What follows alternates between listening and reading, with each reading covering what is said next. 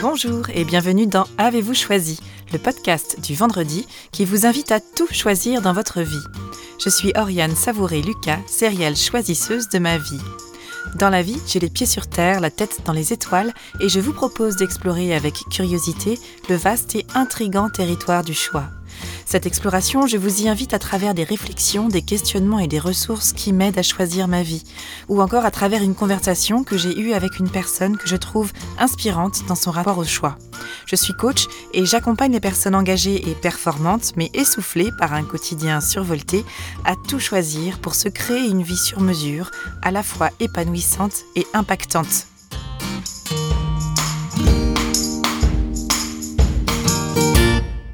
Dans l'épisode précédent, l'espace du choix, j'ai évoqué cet espace qui existe entre d'une part les circonstances de nos vies, qui nous dépassent parfois, et d'autre part notre réaction, notre posture face à ces circonstances. À partir de la pensée de Viktor Frankl, j'ai précisé que cet espace constitue notre espace de liberté et de responsabilité. Il n'y a pas de réaction unique face à une circonstance de vie. C'est bien à nous, à chacun de nous qu'il revient de choisir notre attitude face aux événements, y compris lorsque nous n'avons pas le choix des événements qui surviennent. Je partage à nouveau cette citation de Viktor Frankl.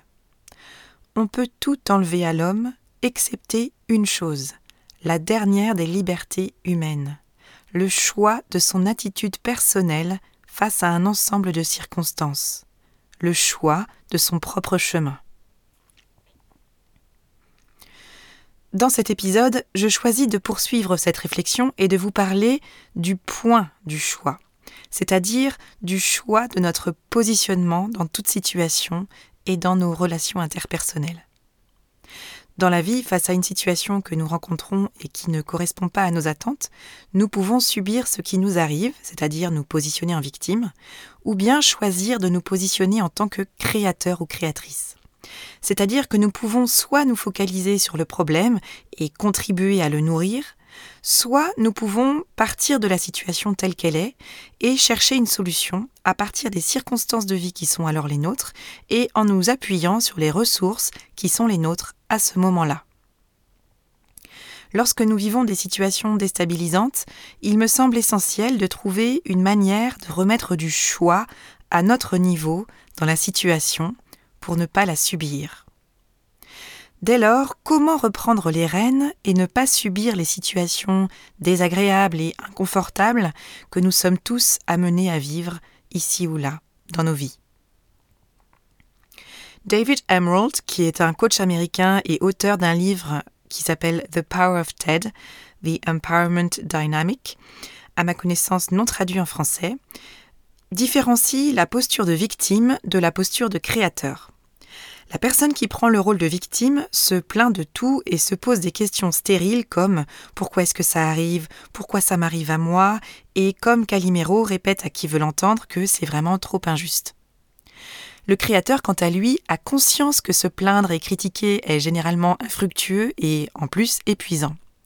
Au lieu de répéter en boucle pourquoi moi? d'une voix plaintive, le créateur se concentre sur la recherche de solutions. David Emerald souligne combien il est facile pour chacun et chacune d'entre nous de vivre chaque jour dans la tension, la frustration, le conflit, et combien il est pourtant essentiel, pour vivre une vie épanouissante, d'évoluer dans ce qu'il appelle The Empowerment Dynamic, la dynamique de responsabilisation. David Emerald nous invite à choisir la posture de créateur ou de créatrice plutôt que celle de victime, c'est-à-dire à choisir plutôt qu'à subir et à ressasser, pour nous permettre d'améliorer la dynamique de nos relations interpersonnelles au service d'une vie plus épanouissante. Alors, je vais vous inviter à prendre une feuille de papier, un stylo et à dessiner deux triangles côte à côte. Alors, sur le premier triangle, vous allez écrire victime sur la pointe du haut du triangle, puis vous écrivez sauveur en bas à gauche et persécuteur en bas à droite. Et là, vous venez de représenter le triangle dramatique. Dans le second triangle, à droite du premier, inscrivez créateur sur la pointe du haut, puis coach en bas à gauche et challenger en bas à droite. Et là, vous venez de représenter la dynamique d'empowerment, c'est-à-dire de responsabilisation. Dans les situations de conflit et de tension, où l'attention des protagonistes est principalement portée sur les problèmes, trois rôles interdépendants sont observables. Et ces rôles constituent ce qui est appelé donc le triangle dramatique, ou encore triangle de Cartman, du nom de celui qui l'a théorisé en 1968. Ces trois rôles sont donc victime, sauveur, persécuteur, que vous avez écrit sur le premier triangle que vous avez représenté. Commençons avec le rôle de victime, qui est bien entendu à distinguer du statut de victime hein, au sens juridique euh, du terme. Alors, quand nous adoptons la posture de victime, nous nous focalisons sur ce qui ne va pas, nous avons tendance à nous sentir malmenés, voire persécutés par la vie, et nous sommes à la recherche de choses ou de personnes pour nous sauver de cette situation. Alors, par exemple, imaginons que nous perdions notre travail. Dans la posture de victime, nous nous plaindrions de combien notre ancien employeur, euh, l'économie ou euh, le monde en général nous persécute et nous malmène sans cesse. En tant que victime, nous aurions tendance à chercher une personne pour nous secourir et nous sauver de tous ces problèmes, voire à nous tourner vers une substance qui atténuerait pour quelque temps l'intensité de notre douleur et nous sauverait temporairement de nos problèmes. Alors cette substance, ça peut être euh, le tabac, l'alcool, la nourriture, le sport à outrance, euh, que sais-je. Bref, le sauveur peut prendre la forme de toute la liste des addictions possibles et imaginables. Le persécuteur, ou qu'on appelle aussi parfois le bourreau, en écho au rôle de la victime, lui dévalorise, critique, rabroue la victime, ironise sur le sort de cette dernière, et par sa posture, le persécuteur vient confirmer à la victime sa posture de victime en sachant que l'être humain est ainsi fait qu'il réussit même parfois à être dans le rôle de la victime et à être son propre persécuteur à travers ses comportements d'autocritique, d'autodénigrement et d'autodévalorisation. Enfin, le sauveur est également un rôle en écho à celui de la victime.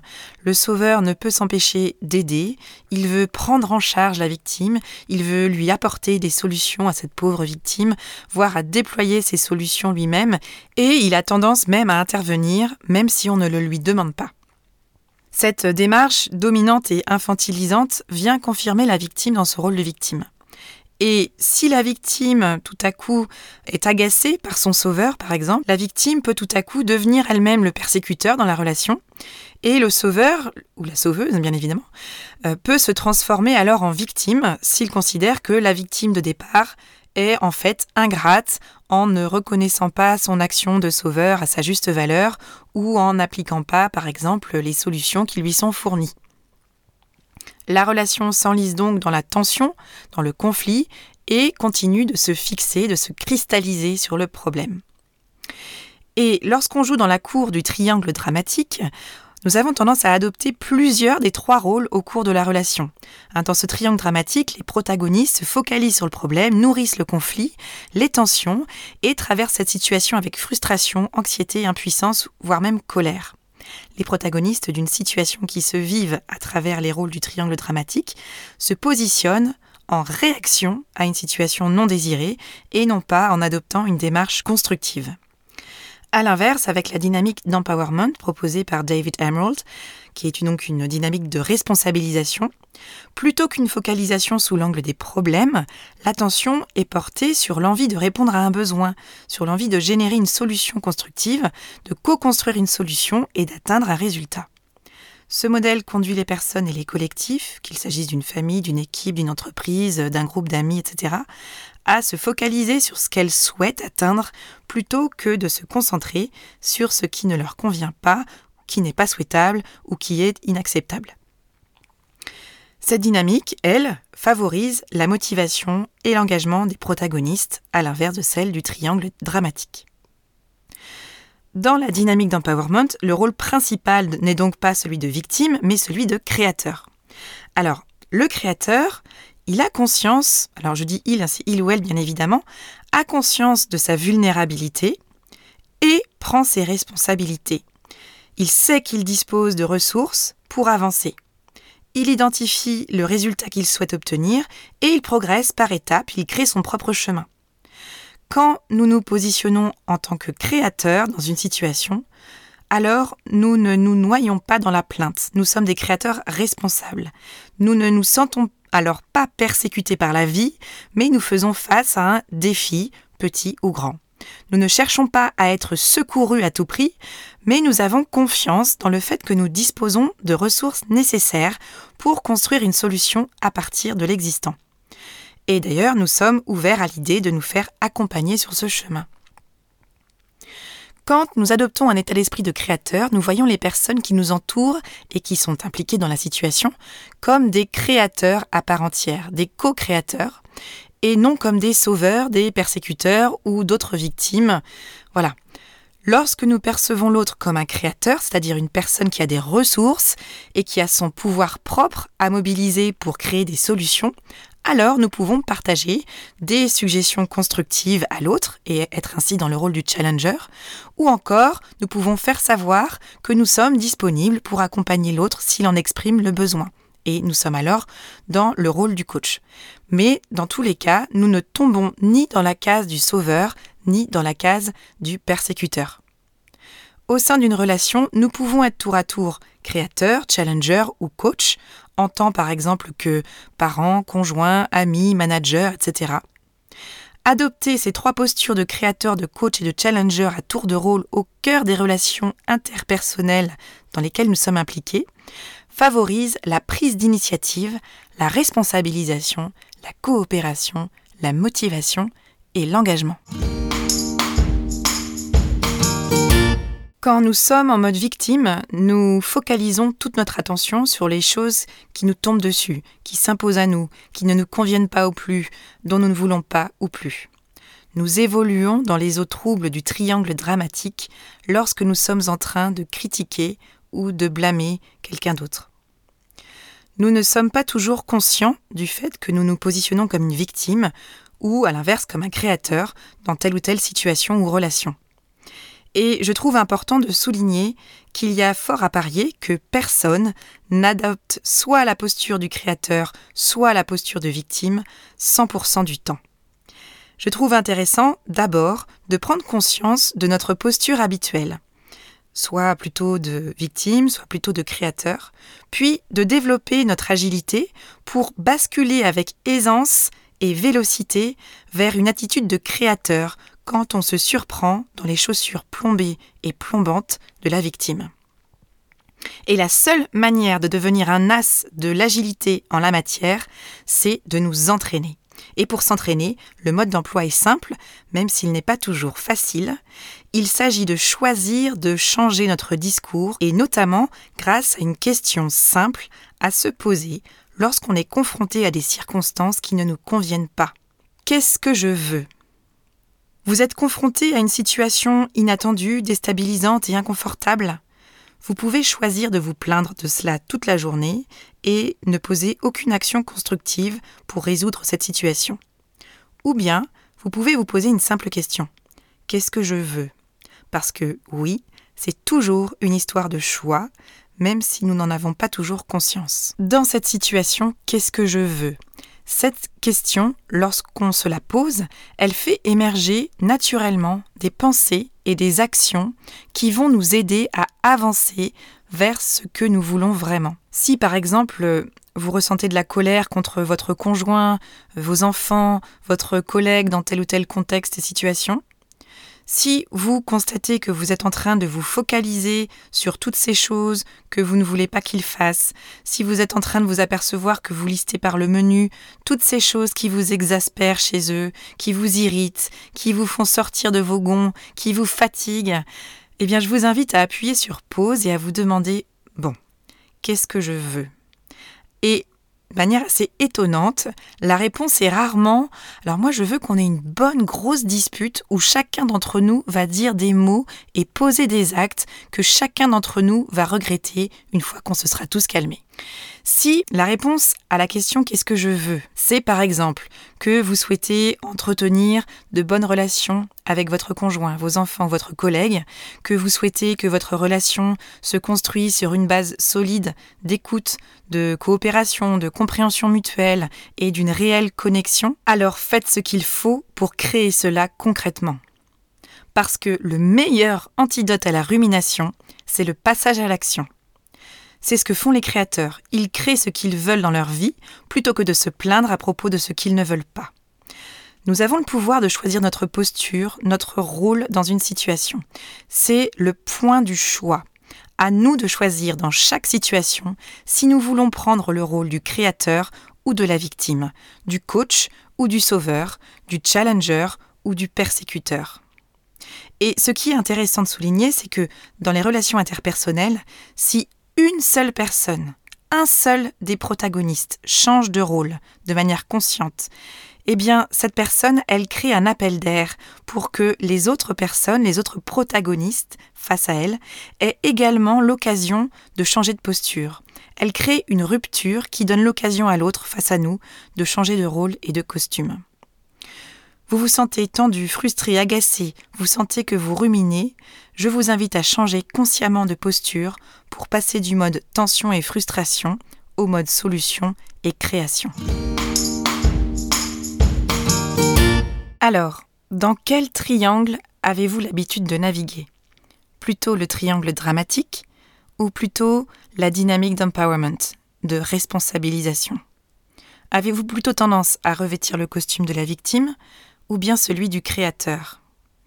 Je vous invite à observer votre vie telle qu'elle est aujourd'hui et à identifier le poil à gratter qui vous irrite, vous énerve et vous fait trépigner d'agacement ces derniers temps. Quelle est la principale situation face à laquelle vous vous sentez malmené ou démuni, voire les deux en ce moment?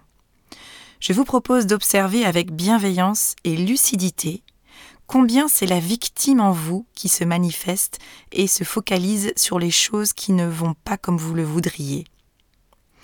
Puis, en gardant à l'esprit cette situation, je vous propose d'inverser le sens du courant et de passer en mode créateur en vous posant cette simple question. Qu'est-ce que je veux vraiment? Sous-entendu, qu'est-ce qui est essentiel pour moi là, dans cette situation, dans cette relation? Identifiez ce que vous voulez vraiment, puis choisissez de vous mettre en mouvement, posez les actions pour créer ce que vous voulez. Vous avez les ressources intérieures nécessaires pour y parvenir. Si nous avons à cœur de choisir plutôt que de subir, si nous voulons reprendre les rênes et devenir plus agiles dans le choix de notre posture face aux événements, je le redis, le meilleur antidote à la rumination, c'est le passage à l'action. La situation que nous vivons ne nous convient pas, commençons par accepter cette situation telle qu'elle est. Ne perdons pas de temps ni d'énergie à nous lamenter, à ressasser, à trouver injuste, intolérable ce qui est, à nous plaindre de la situation. Il ne sert à rien de commencer à vouloir négocier avec la réalité qu'on aimerait tant différente, là, maintenant. Comme le dit Byron Katie, une autrice américaine, Lorsque nous contestons la réalité, nous perdons, mais seulement dans 100% des cas. Alors tout d'abord, acceptons la réalité comme notre nouveau point de départ. Puis projetons-nous sur la suite à donner en nous posant cette question, qu'est-ce que je veux vraiment? Une fois que ce point est clarifié, et maintenant, qu'est-ce que je fais concrètement? Quelle est la première action à poser dans la situation qui est, qui est la mienne aujourd'hui et avec les ressources dont je dispose là maintenant? Par exemple, si vous vous sentez pris au piège un moment dans votre journée et que vous vous surprenez en train de vous plaindre et de revêtir le costume de la victime, posez-vous la question qu'est-ce que je veux Puis, et maintenant, quelle est la première action que je peux poser là pour avancer? Je vous invite à observer la vitesse à laquelle vous pouvez passer de la posture de la victime à celle de créateur ou de créatrice et combien vous remettre aux commandes vous remet en énergie et en mouvement. Et si nous choisissions de choisir plutôt que de subir? Et si nous choisissions d'être créateur plutôt que victime? Et si nous choisissions de rechercher des solutions constructives et motivantes plutôt que de contribuer à nourrir des litanies interminables et stériles de problèmes, de plaintes et de reproches. Et si nous choisissions de renouer avec un sentiment de puissance, d'autonomie, de responsabilité et de sécurité intérieure, et de sortir d'un sentiment d'impuissance, de désarroi face à différentes situations? Et si nous choisissions d'amorcer et de consolider une transformation intérieure? Et si nous choisissions de reprendre le pouvoir en commençant par reprendre le pouvoir sur nous-mêmes. Alors, vous choisissez de commencer par quoi? Si vous êtes une personne engagée, mais que vous vous sentez essoufflé par un quotidien qui déborde un peu comme une casserole de lait, et que vous ressentez le besoin de reprendre la main sur votre vie, de clarifier ce que vous voulez vraiment et de passer à l'action, sachez que j'accompagne des personnes en coaching individuel, en présentiel ou à distance. J'accompagne mes clients et mes clientes à se créer une vie sur mesure, une vie choisie et non pas subie. Si vous souhaitez que je vous accompagne, je vous invite à me contacter via mon site oriansavoureluca.com. Nous pourrons convenir d'une première conversation de 30 minutes offerte. Voilà, c'est tout pour aujourd'hui. Vous retrouverez cet épisode sur le site oriansavoureluca.com. Si vous aimez ce que je vous propose et que vous voulez faire partie de cette aventure audio, abonnez-vous à la newsletter d'Avez-vous choisi afin d'être alerté dès la publication d'un nouvel épisode.